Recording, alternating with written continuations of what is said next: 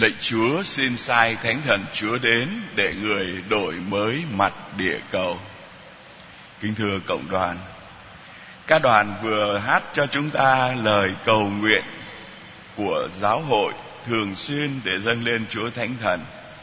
Và cho chúng ta cũng thấy đó là vai trò chính của Thánh Thần đấng đến để đổi mới mỗi người chúng ta, để đổi mới cả địa cầu và nói một kiểu khác cũng là đấng sẽ làm cho cái mầu nhiệm cứu độ của Đức Kitô được hoàn thành.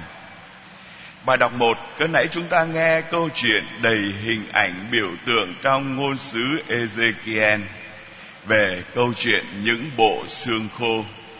Và những bộ xương khô đó cũng tượng trưng cho dân Do Thái bây giờ và một cách nào cũng là tượng trưng cho tất cả chúng ta những bộ xương khô là biểu hiện của những con người sống trong thất vọng, những con người mà chán nản, những con người không làm được điều gì cho nên hồn, những con người không thể chuyển động, không thể đi đến đâu cả, những con người không biết nói lên lời ở trong cuộc sống. Và rồi, từ một cái hình ảnh biểu tượng đó Gia-vê nói với Ezekiel, Này ta, sai người để nói với dân của ta và rõ ràng, cả là một quá trình. Từ những bộ xương khô đâu đó lại mọc lên những đường gân rồi mới bắt đầu có thịt, rồi bắt đầu có da, nhưng lại chưa có hơi thở của sự sống. Và rồi cả là một quá trình để rồi cuối cùng, những cái bộ xương khô đó bỗng dưng là mang lấy sự sống và đi đến ở khắp mọi nơi và hồi sinh đứng thẳng lên cả một đạo quân lớn, lao và đông vô số kể này ta sẽ đặt thần khí của ta vào các ngươi và các ngươi được hồi sinh. Ta cho các ngươi định cư trên đất nước của ta. Các ngươi sẽ nhận biết ta là đức chúa. Vâng kính thưa cộng đoàn. Hình ảnh khá biểu tượng đó cũng cho chúng ta thấy được rằng đâu là sức mạnh của thánh thần. Giống như lời kinh Chúa Thánh Thần mỗi ngày chúng ta vẫn cầu nguyện đọc. Lạy Chúa xin sai Thánh Thần Chúa đến Sửa lại mọi sự trong ngoài chúng con.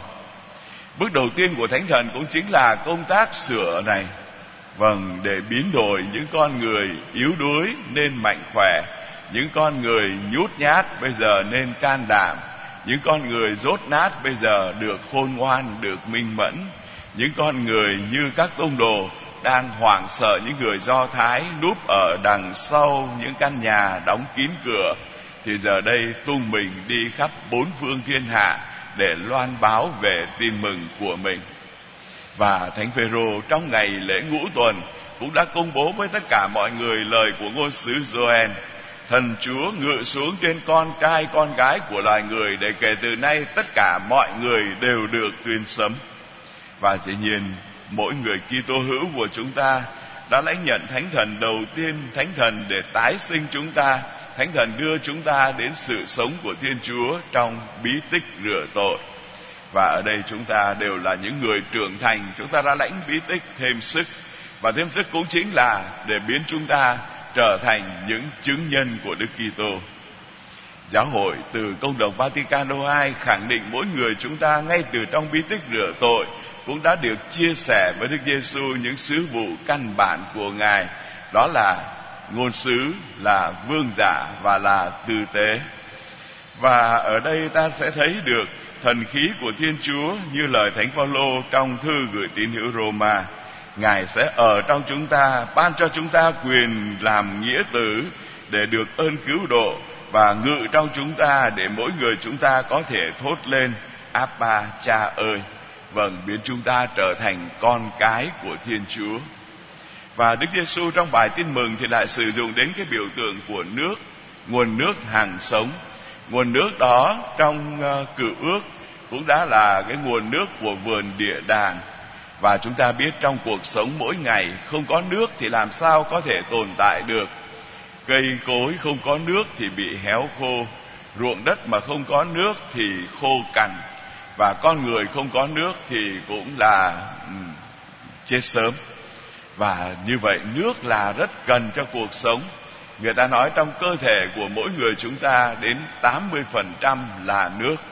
Còn phần còn lại mới là tất cả những thứ chất vật chất khác. Và đúng nước còn sống từ Đức Kitô đã chảy ra. Mùa phục sinh chúng ta hát với nhau cái lời tuyên xưng ấy tôi đã thấy nước từ bên phải đền thờ chảy ra và nước đó chảy đến với ai thì người ấy được cứu rỗi. Và Đức Giêsu hôm nay cũng khẳng định, ai tin vào tôi thì từ lòng họ, nước hằng sống sẽ chảy ra như dòng sông.